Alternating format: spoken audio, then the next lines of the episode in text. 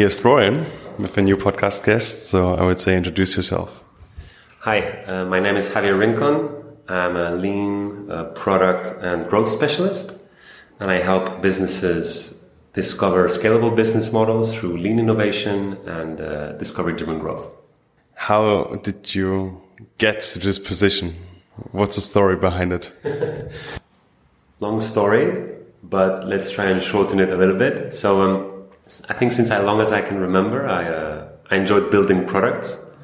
Uh, so I went back home not so long ago for holidays and discovered the forgotten product I had built when I was like nine years old, which is a, like an alarm clock with a light sensor which would turn on, and uh, that surprised me uh, to see how far I actually loved products.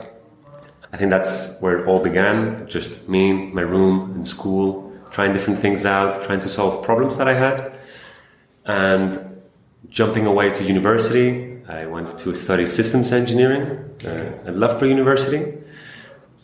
Had a lot of different types of engineering, such as electrical, uh, mechanical, aeronautical, and it also combined it uh, with optional uh, business and marketing, which I really liked. So that gave me a very good approach to try and solve very complex issues from the engineering side, and that opened up a little bit the business side and the marketing side, which I wasn't familiar with. Uh, from then on, I, uh, I took a job at Oracle uh, in Spain. So I went to work for doing business intelligence and quickly realized that I wasn't really fitting so well to a regular corporate job. And in university, I had a sandwiched year before also at Transmitton Siemens, uh, building control systems for, for Shell. And I loved the complexity of things, but I think the regularity and the speed specifically how slow things moved. That wasn't for me. So after a year at Oracle, um, I actually discovered what entrepreneurship was. Uh, I was down in Malaga uh, and uh, heard some guys in Madrid had this monthly event called Initiator. And uh, I got in touch with them and got that started in Malaga. And that's kind of what started my uh, close connection for entrepreneurship.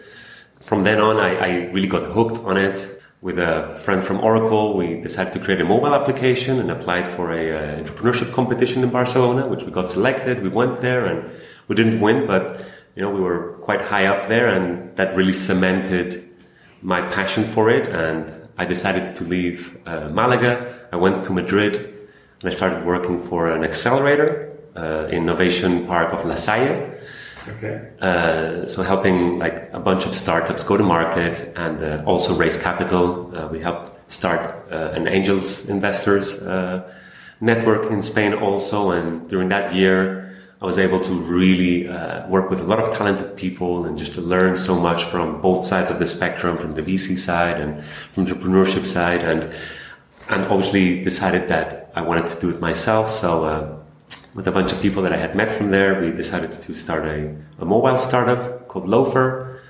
Uh, and um, yeah, it was a very exciting time for me. Uh, the first time leading a company and raised a little bit of capital and, and worked on it for a year and launched and and, and, and it did all right. Um, not the say growth story that I was looking for. Yeah. Uh, even though very exciting, very nice people, and I decided that maybe Spain at that time, 2009, it was a little bit under the weather. Yeah. We could call it uh, with nice language. So um, I thought, like, I think I need to move somewhere. Uh, and I thought, well, the US had always been a dream of mine to go there. So I was about to go there, and just like a week before, I, I got an offer from a company here in Berlin called Wunderlist. Yeah. A very exciting company, very exciting team, and decided to come here uh, like 10 days after pretty much learning about the opportunity and um, I came to work as, as chief marketing officer and with, with a focus on product and upon arriving here in Berlin, I realized the product was an, an absolute uh, legend. It was a great product, incredible product, great traction, uh, and understanding they needed more of a, a marketing uh, personality. Uh, the product was really didn't need any help at all. At that point, I continued on uh, to freelance for other startups, helping them with uh, retention and, and revenue and, and acquisition, some focusing on helping them get more revenue and increase conversion rates. And, and through that, that was for a year. And then through that, I, I met some very, very cool people along the way, worked with some great companies and, uh, made some really good friends. And with a couple of Spanish friends that I had met here, we uh, founded an agency, which is Proud Sugar.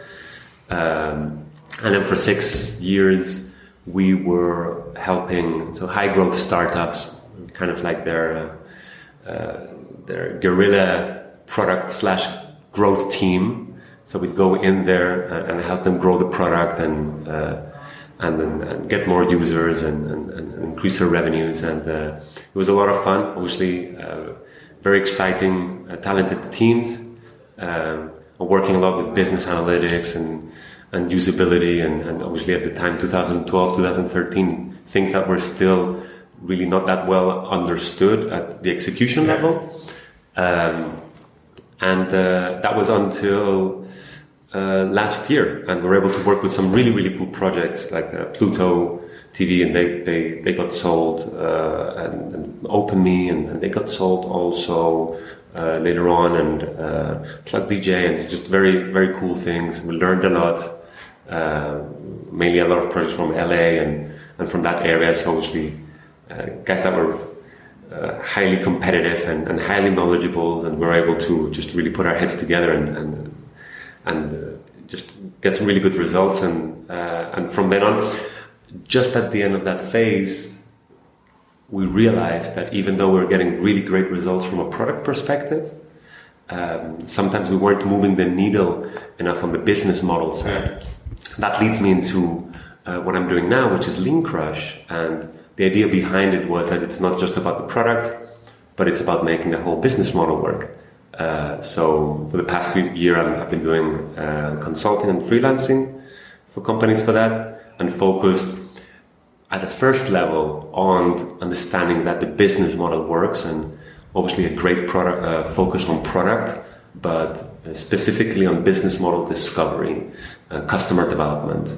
Uh, and that's been the past eight months just doing workshops and trainings and, and, and working boot camps and sparrings and uh, it's just being a lot of fun. So uh, you know uh, sh- short story long and that's about it cool so uh, let's jump back for a second. So as you were joining uh, Wunderlist, how big have they been during this time? Like, on which stage you joined them?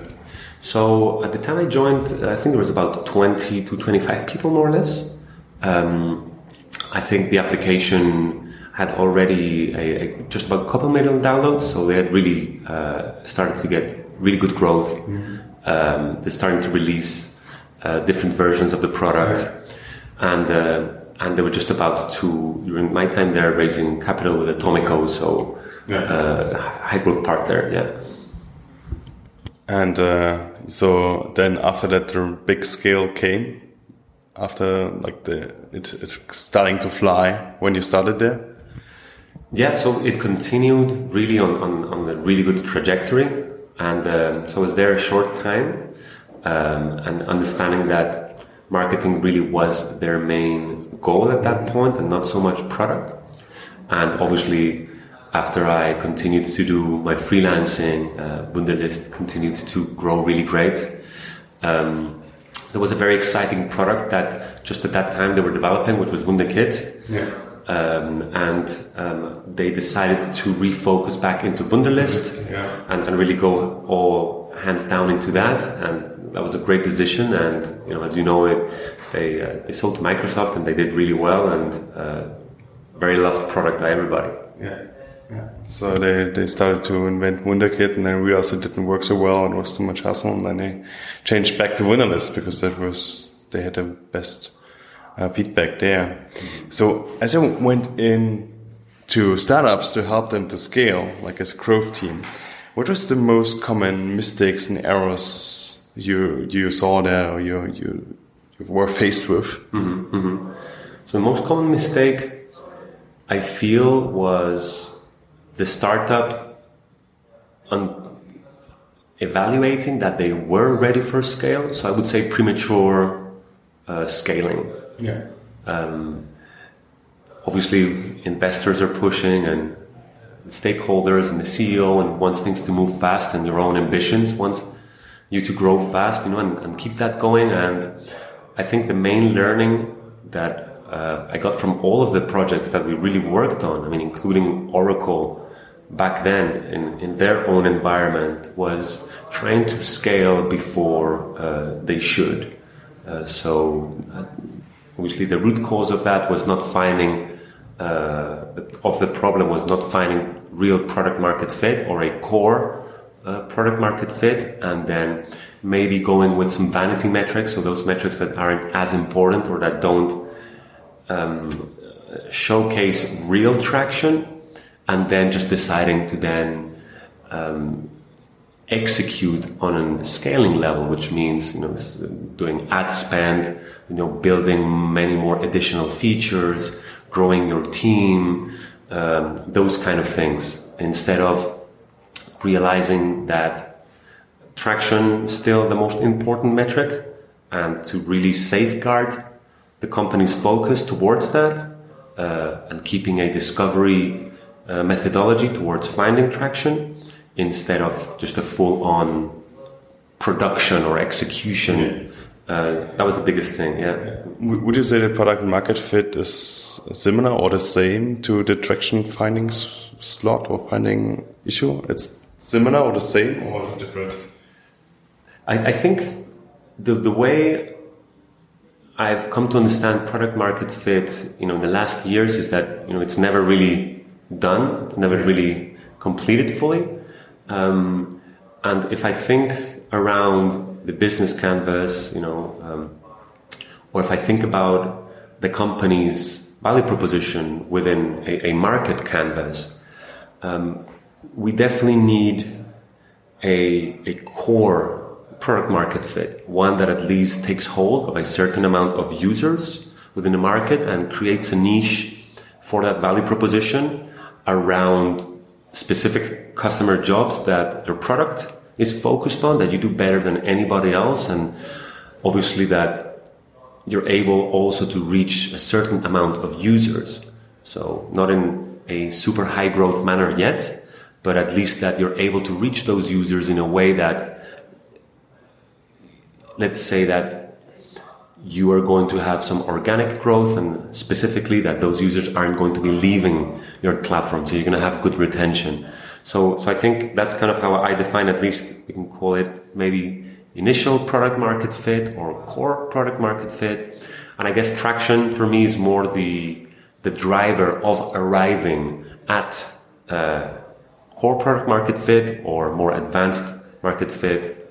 Um, so obviously they're closely interrelated. I'd say traction for me is the, you know, the, the, the amount of value we're able to capture, right, from the value we create, from the value we deliver, and obviously a minimum set of that traction should uh, be defined in a core product market fit. So if you would imagine we would found a startup together and we uh, produce sandals, um, special sandals for people with a certain size of foot, which is kind of rare, mm-hmm. and our sandals fit them the best. And the pain is that there's not good, perfect sizing shoes out there, and our shoes are. Mm-hmm. So we would try to to reach these people as consistent as possible and good question how we do this. Let's say we found out that they all are on Facebook and uh, post about it on one point, so you can reach them on Facebook. Mm-hmm. Then if you prove that like you you can gain the pain there, like you can help them, you can do a good job. Then the next thing would be we would be only ready to scale if we would say, okay, we can take certain things out of the shoe or the sandal and like make it to a normal sandal with a brand, and mm -hmm. then we could capture with that potentially a, a new, a bigger market. Mm -hmm. And this would be the sign that we are ready to scale, or this is something we need to prove in testing to be able to scale, or how you would describe that or go go with it. Yeah, sure. So recapping, so we have a sandals uh, company, and we've found out that we have a need to fit, which is this specific customer segment, right? And nobody else is doing it as well as us, you know. So kind of like the maybe the overlaying question is, so what next? Yeah. You know, do we just you know scale it, and in what? How do we scale? Do we you know plug more products into that.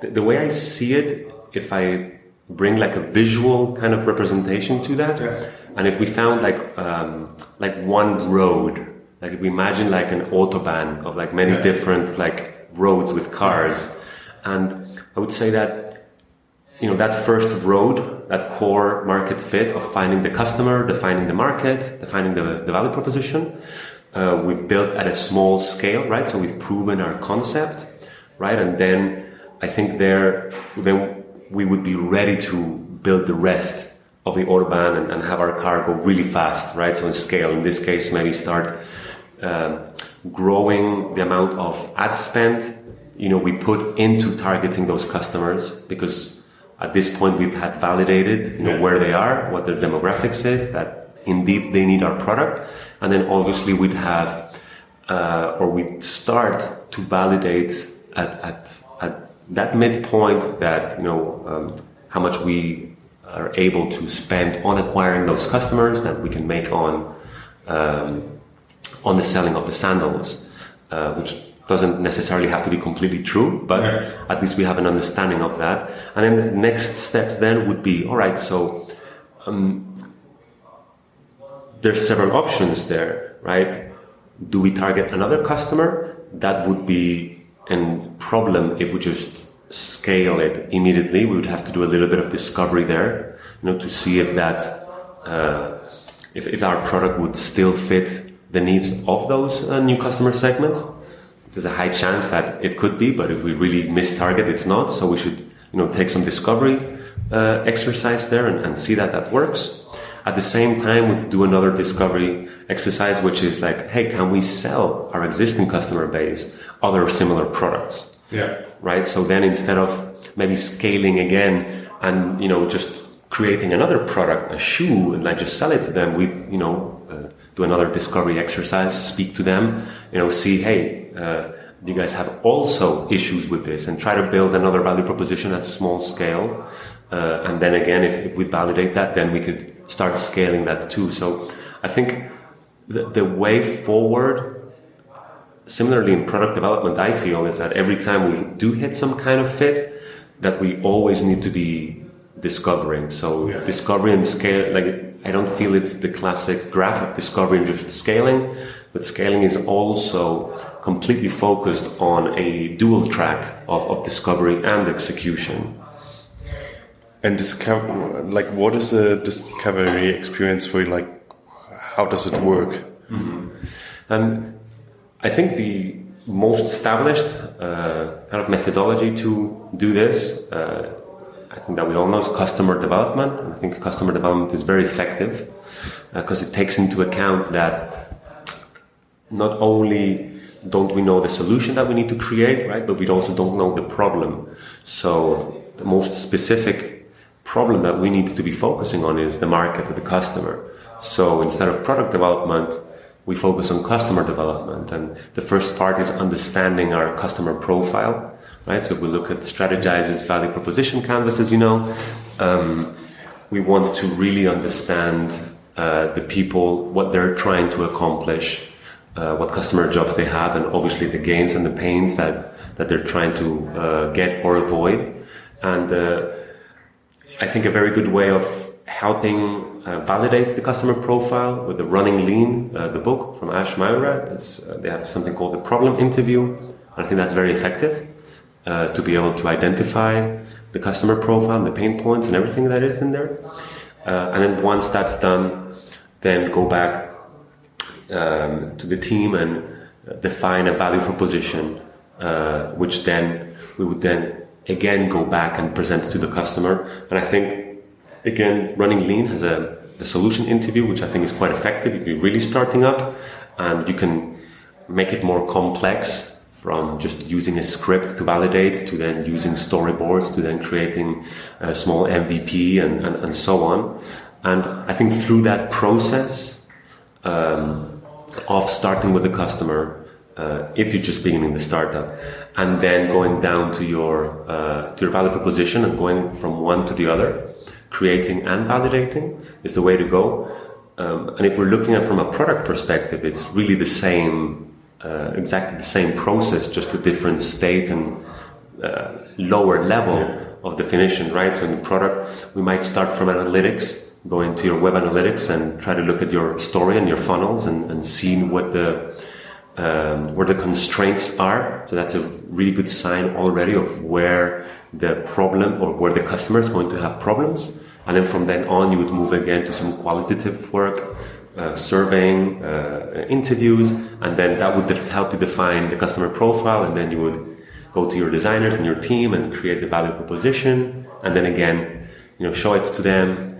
And the important part of this really is to try and use um, as few resources as possible. I think that's really the key to discovery, uh, which is we start with the premise that we don't know uh, where the gold is, and that you need to hit upon possible a few different places on the ground, and then if you know if you do hit something, then you can start fixing on that, but not you know, drilling 100 meters into the ground on the first idea or the first location we might have because we think that's the way to go. Um, that type of execution is uh, is completely filled with risk and, and obviously waste, and and that's where discovery has become now a it's got a life of its own really, and it's really taking over because entrepreneurship is completely filled with high uncertainty, and discovery is basically the best way to tackle that. So you say in like uh, scaling's also always in, in together in part with the discovery phase. So it's always discovering, and probably you do it. You always do this on a product and like the customer level. So, you, is there a certain point where it's starting to run, or is it like always going on? It feels more. Does it feel really, really like a rush on a one certain point if you hit the right buttons, or is it always like a more like a grind? How you would describe it? Mm-hmm. But I, um, in terms of discovery starts running, do you mean, or um, Yeah, like you start always like that, and I'm wondering if you have a really nice kind of hockey stick growth. or Gotcha. however you imagine. Is it is it is a certain point that it didn't go, or is it always like a grind? And you don't really realize that you just because you're grinding it anyway out, and you put more resources in because you need it. yeah, yeah. How, how would you describe that? That, that that's a really good point. I, I think the way I see that is if we look at a few products, right? They might hit a, a, a certain amount of fit, and that fit is enough that they're able to really ride a hockey stick growth for a long time, and they don't really need to do much discovery. And I've been thinking about that um, quite a lot lately, and obviously the conditions that are required for that to happen is first you need a big market. Um, number two is you need a, a a customer profile that really has an unmet need at a few levels, maybe two or three characteristics of the product. Um, and then you also need a value proposition that is fitting uh, uniformly to this horizontal customer segment. So, so a we can se- we can if we speak in movies, which is Yeah. a very easy way also for everybody to understand. I mean, uh, Michael Bay. Uh, has a very very uh, large market base. He's has with the four quadrants of the market.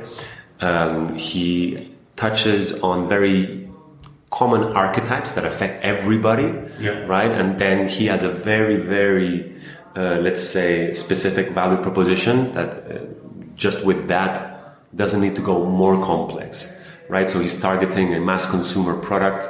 And I think when you're targeting at those levels, I think your discovery phase is, is quite slow. Like he hasn't innovated in seven movies, Yeah. right? The Transformers movies, they're all the same. There's no discovery aspect there. So in product, similarly, it, it happens. I think, um, the issue I feel that a lot of companies do hit is that when you've hit such a gold mine in, in, in, in this product and maybe you don't need, you're just scaling for a year or two year period, there is a moment where that market's going to get saturated Yeah. right? And because your company's capabilities haven't been dealing with discovery, all of a sudden you are applying uh, execution and production techniques to a moment of discovery. And a lot of companies, when it happens, it's, uh, it's, it's very classic that they hit a massive growth, they hit uh, this point of saturation, and growth will always normalize to zero. Yeah. So if they don't have a, another existing uh, growth engine, then everything starts going down because at that point, culturally, because they haven't been discovering, their innovation has stopped, and other hungrier companies have innovated, and so they lose their competitive advantage. They also lose market base, and then once that happens, um, unless they're very legacy established, they normally uh, they normally go down or or they never recover. Yeah, so that's that's the, the number point why you should always be in the discover phase so that you're ready if your growth is finished because it will be finished in one point that you can come up with a new gold nugget. Exactly. Um, I think um, just a point to that one methodology that I think the corporate world has maybe a little bit disregarded from an entrepreneurship or in the entrepreneurship culture. I, I personally, coming from a very heavy engineering background, I um, I think there's a lot of value in, in, in, corporate methodologies. In this case, the three horizons. I think it's I think it's McKinsey. Um, I had known about this methodology for for a while, and I had just considered it to be a little bit of babble.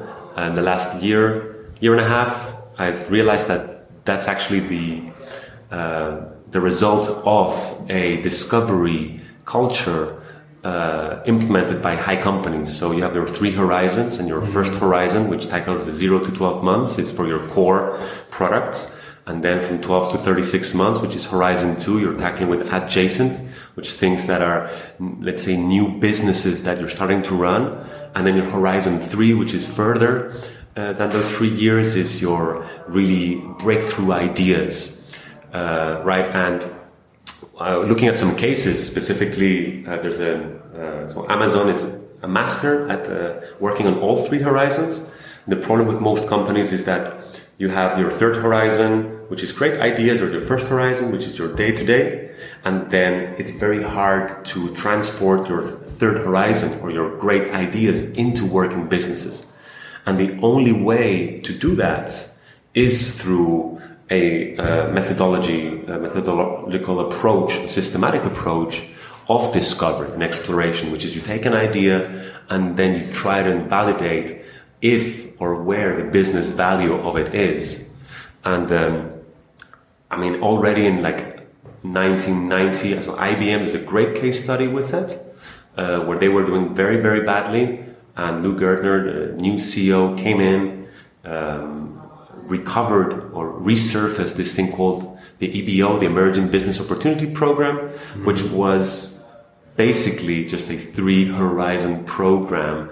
And they took it seriously. They really evaluated it business uh, case by business case, and they put people to work on it, and they made it a priority in the company. And, and very few years after, uh, the two three years after, really IBM reinvented itself, um, which everybody had thought they were they were a dead company, and uh, and and they really established themselves in the market again. And you know what's really surprising to me about that is a company such as IBM that you know from an entrepreneurial entrepreneurship level everybody was criticizing and it was the butt of right many many jokes.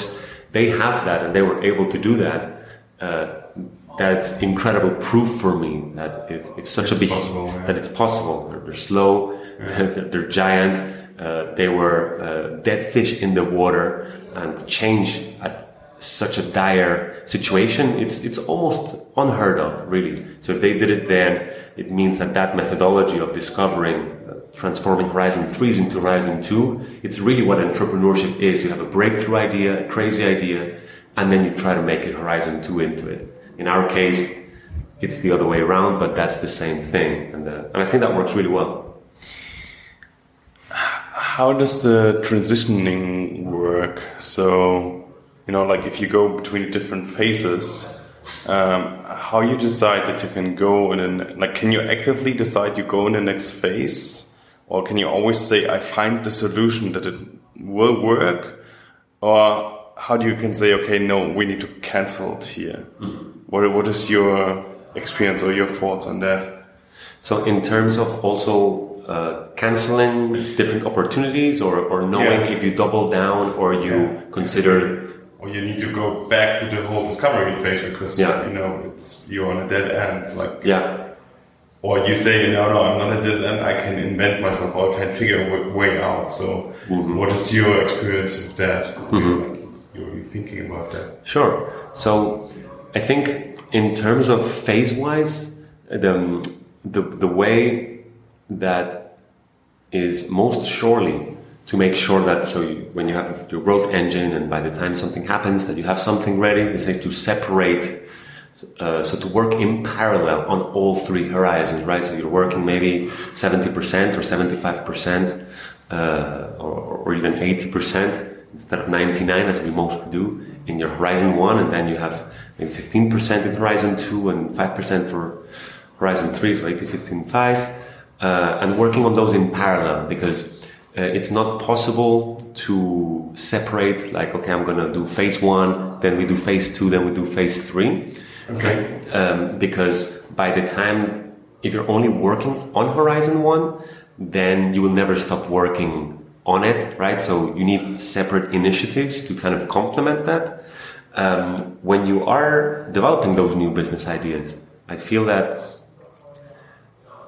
it's very common to go back and forth between the first step uh, and the second step. So, customer discovery um, and customer validation. I think that it's logical to go from one to another as many times that one really needs to, because at the end of the day, it is an exploration process and we come with assumptions that we want to validate and if they're invalidated and then we move forward right it's like titanic and the iceberg right? Like it's it, just because we say it's not there and just go full steam ahead it's still there and we're still going to crash.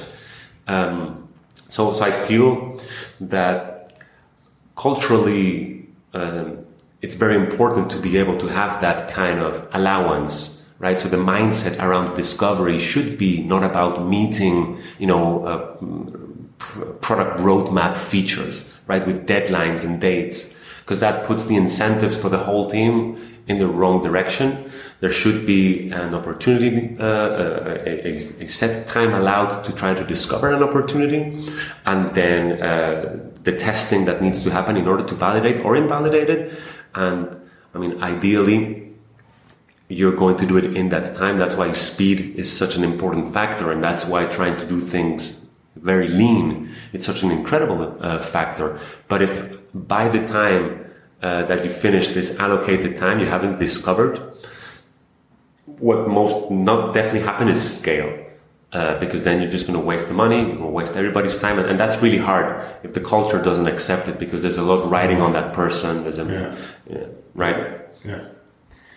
And you said like out of your experience, you should work on your all the phases similarity, like similar, like on a, on a similar time scale, like just with different percentages. So um, does this also count for startups? So in our Zendos example, like what does it mean for this young company to work on like the phase two, three, like Horizon two, three, and four? Yeah, I mean that's definitely a great question there. I think it has to come case by case. I, I do feel that high focus is a uh, it's, it's a key competitive advantage at the start. So if you're just you know uh, if you found some kind of value you know and then to all of a sudden I come in and like okay let's find more value like first thought would be like are you crazy well, let's let's let's exploit this as much as we can and let's just focus on that 100% so there's definitely a case to be made uh, to that.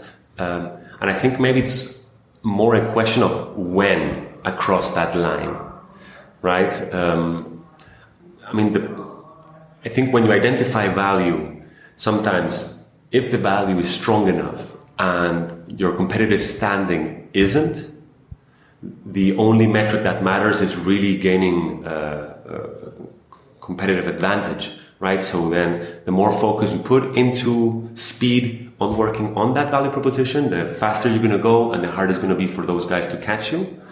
Um, I think maybe the level of discovery at that point might fall inside, not so much the business model, but maybe more we'll be speaking at discovery inside the product level, right? Mm-hmm. So, so we, we found, we found the gold, right? The gold mine, the minefield there, and then said like, all right, this is it. We're just, we're staying in this area. We're focusing here. And I think that's totally acceptable. And it's probably a really good idea. Uh, and then the next idea would be like, all right, so within our sphere of, of, of operations, you know, what can we do to improve our speed? What can we do to improve our results within it? So then discovery would go down one level and it become maybe more just product discovery.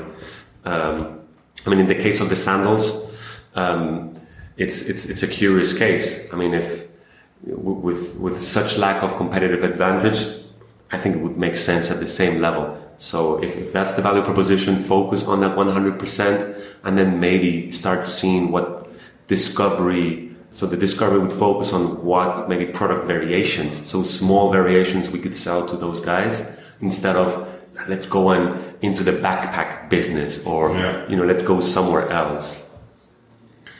If you if you went into the companies to help them um, with their growth teams, what was your main work there? Like, did you help them to get back to the discovery phase, or did you help them to scale their teams? What was your your your job there? Mm -hmm.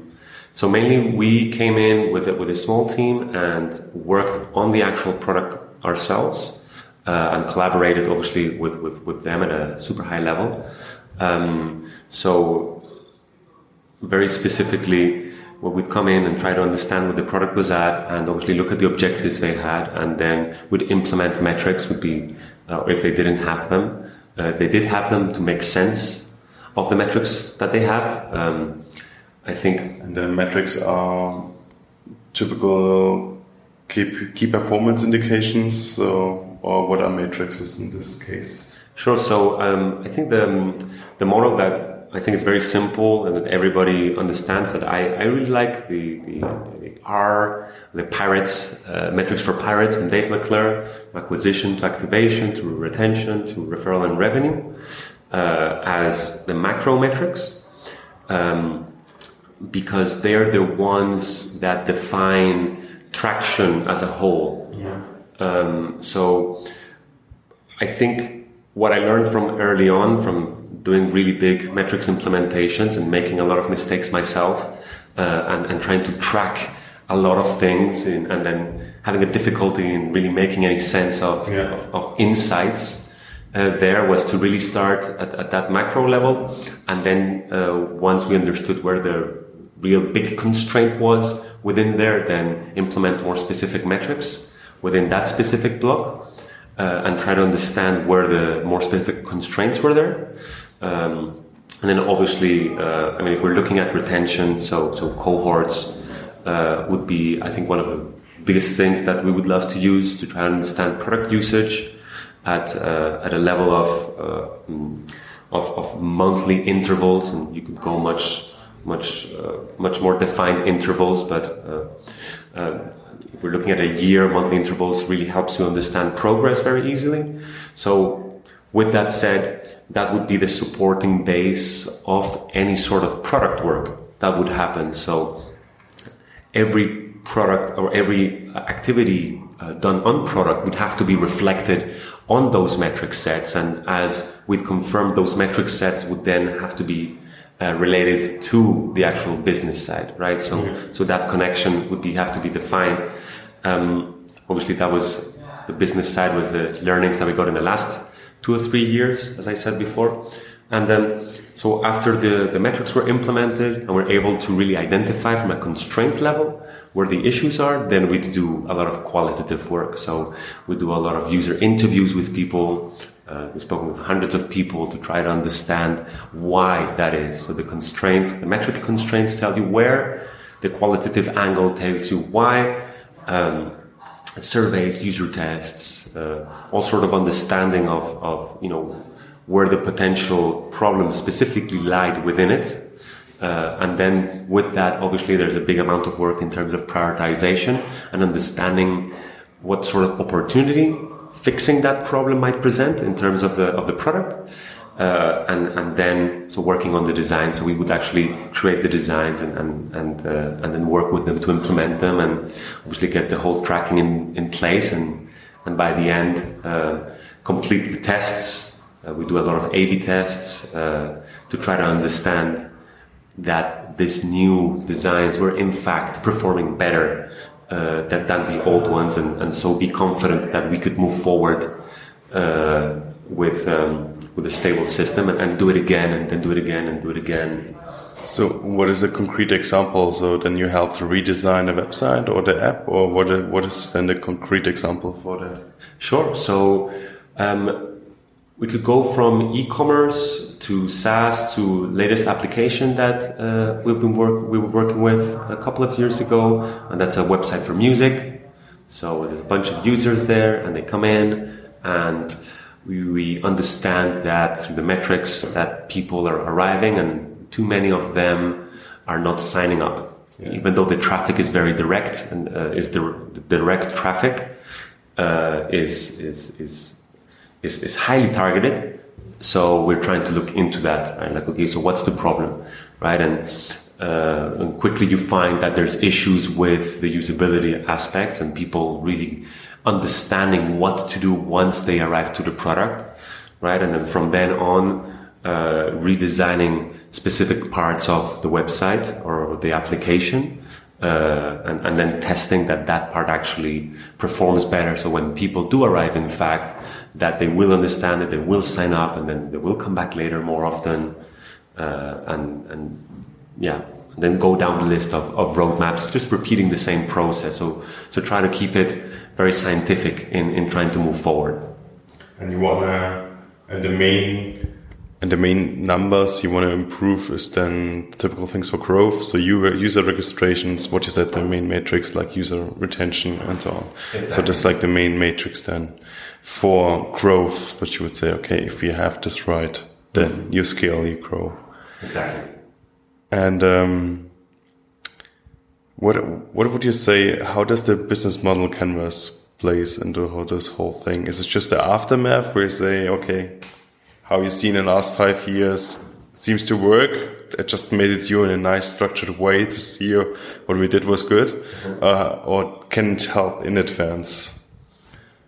I think it can certainly help in advance. I mean, in this specific case that we're that we're speaking, so we made heavy improvements in terms of uh, of, of uh, like sign up metrics, yeah.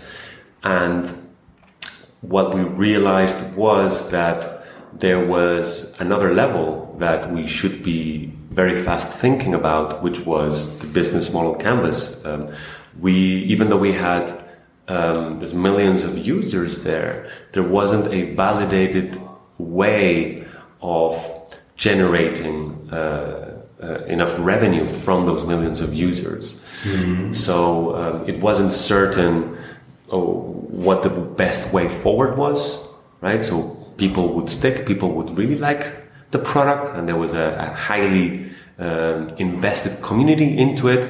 But there was an issue with, with, with, with high monetization, right? So I think the thought process where the business model canvas there kind of brings down to the table is all right that's great that we can find big constraints within the customer factory or the, the Pareto for metrics the, the r kind of funnel but we need to go one level backwards which is the actual business model right and yeah. instead of just focusing and working on the customer factory what we should be testing right up front is our assumptions of what our business model actually is. And then if that business model, if, if we actually, if we create a financial model or a, a growth model out of it in Excel or, or Google Sheets, and, and then we see that even if we improved the customer factory by 700%, that our model would say that we'd have to, I don't know, generate 3 trillion users to make that yeah. financial model work, then obviously that's not the right way to go. So going back to that business model, laying out the different types of business ideas that we would have, and then creating small tests to see if some of them would stick or not. I think that um, that would have been also a, best way right out of the bat. Um, so I think that's how the, the, business model really helps today. I mean, um, I dealt with the business model canvas many years ago, uh, put it on the side, thinking that it was just a trendy thing yeah. uh, to do, put it into the into the desk and forget about it. And I think with the new uh, rise of uh, say customer development, but mainly risk management and, and lean testing, uh, the lean the, the, business model canvas has really taken uh, an operational role. And I think a lot of people haven't seen that yet. And I'm very passionate, and that's kind of what I'm working a lot with, which is hey, let's not work on features yet. Let's first really try to define that our business model is working and, and let's do it in a, in a very executional uh, oriented way. So no wishy-washy. Uh, it's a product mentality just done at a business model level. And uh, risk testing means uh, you mainly check, okay, it's like a balance sheet and then you check where are certain risks in which elements of the business model canvas where scaling could be prevented or like could fall back. So that's like mainly you look on it, you check, okay, it's a balance sheet. Where could the balance be wrong or where could be an area of, of risk and of focus, right? Yeah. So that's the main concept behind it. I mean, anybody that's done uh, a business plan knows the, the risk assessment part with it. I dealt with it in the past. I had also not taken it seriously because it felt too inoperational. Mm. I felt it was too high level and I wasn't able to connect it back then to a day to day basis of the startup world.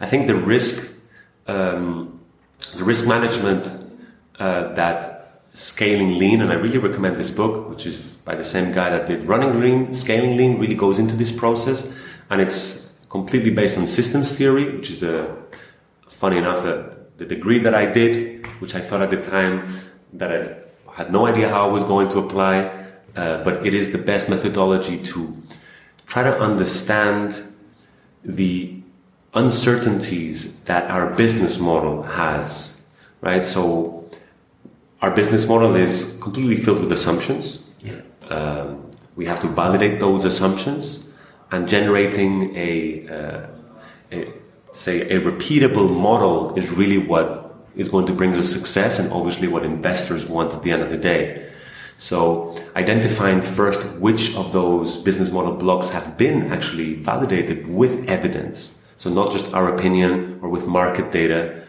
but also with qualitative data and even the, the quantitative data, right? And then looking at those risks and then prioritizing them in a sense of okay, which of these risks or which of these assumptions are the most critical one if our business uh, for our business to fail right? So in the case of our business model is the customer profile first of all are we targeting the right customer? And are we targeting the right uh, the right customer jobs? And then obviously we move down to are we delivering this the, the best product? Right? And then from then we move on uh, to the rest ones. What what um, the importance of tackling, you know, and we look at the desirability and viability and feasibility. We break the business model canvas into those three angles. Uh, what normally happens with entrepreneurs, we start working on feasibility. Can we do it? So on the technical risk, mm-hmm. and it's really market risk that takes most companies down. And the market risks is should we do it? Right? Are we focused on the right aspect of the business? Right. So prioritizing uh, those assumptions as the highest risk means that those are the first assumptions we should be testing in the next phase. So creating lean experiments to test that. Because if we validate that, then we can move to the next phase. If we start, let's say, with an idea and we go immediately to, okay, let me see if I can build the back end or let me see if I can do an integration. Let me see if I can build this, this prototype cast or something and then we spend a year or even three months and then we go back and then we try and sell this product and nobody's going to buy it then. Um, obviously we've wasted all that time. So yeah. the key aspect of systems engineering there and, and, how lean is about avoiding waste. And uncertainty and risk is the highest form of waste that you could have in a system. Uh, and that understanding i think uh, for me, has really brought back the business model into play, Yeah. uh, in line with the lean experiments, of course. Yeah. And one of the main issues is that uncertainty and risk is in implemented in the entrepreneurship. It's that's the whole thing about it. Uh, like you do something new, nobody else did before. So of course there's no data there and there's no proof there. So you live with the the risk and you try to minimize it or uncertainty and you try to minimize it as much as possible. Yeah.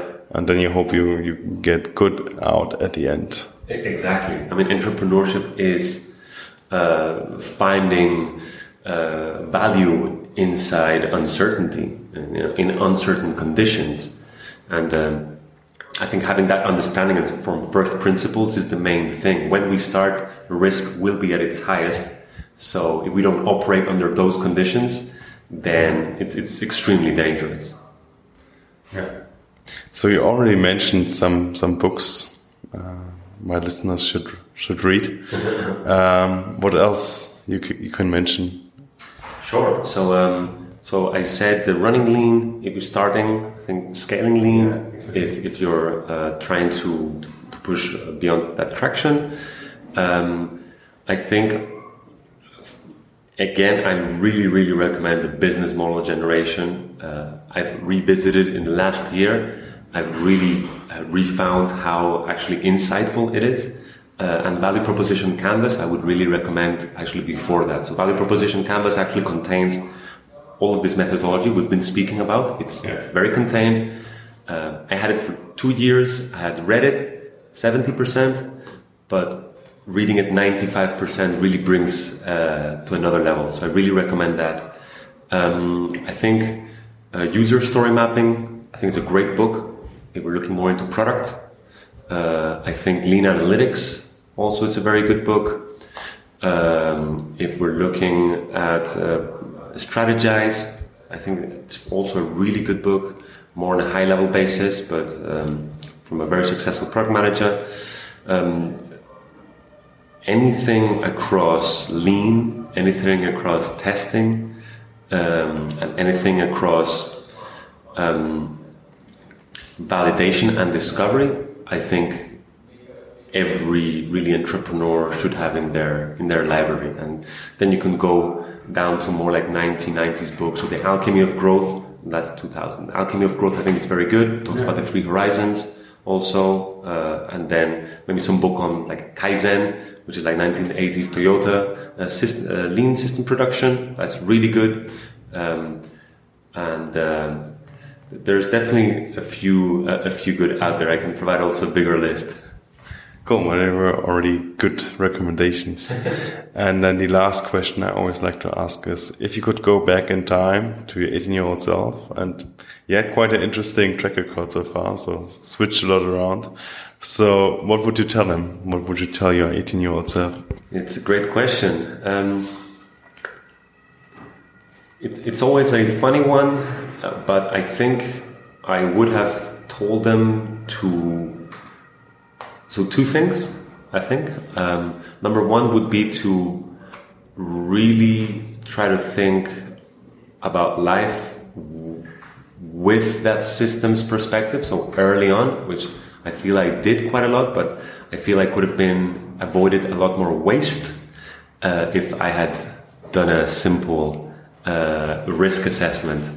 Um, so really uh, applying early on the risk assessment and experimentation uh, kind of thing to everything. Um, I, I feel that's really turbocharged a lot, a lot of my life in many different levels, so personal level too. Um, and this, which leads into the second part, which I think at the personal level, I would have told myself to really give myself time to make uh, great connections, not just, let's say, uh, party connections, but really try and go out there and probably not get discouraged if you have great ideas by other people around you that really don't maybe believe or understand what you're doing uh, and, and really try and find a group of people that is as excited as you are about what you're doing uh, and, and specifically trying to fix something in the world uh, and, and, and try to just double down on that aspect of life. I, I think it's highly fulfilling. I, I wish I would have been uh, doing this. You know, I was building products, but I was doing everything by myself. I wish I would have been with other people much earlier, uh, doing these type of activities. And I think we need more of that in the world. And uh, and on a personal basis, I don't think that there's anything more fulfilling uh, than family, of course, than, than helping other people and, and fixing problems and and uh, yeah, rising uh, the conditions of living for for yourself and for everybody around the world. So, uh, so yeah, so a bit more methodical. Don't disregard personal uh, life. Make great connections and, and believe in yourself and and go do great things. Cool. That's nice last words. So thank you very much. Thank you for having me. I appreciate it. So see you next time, guys.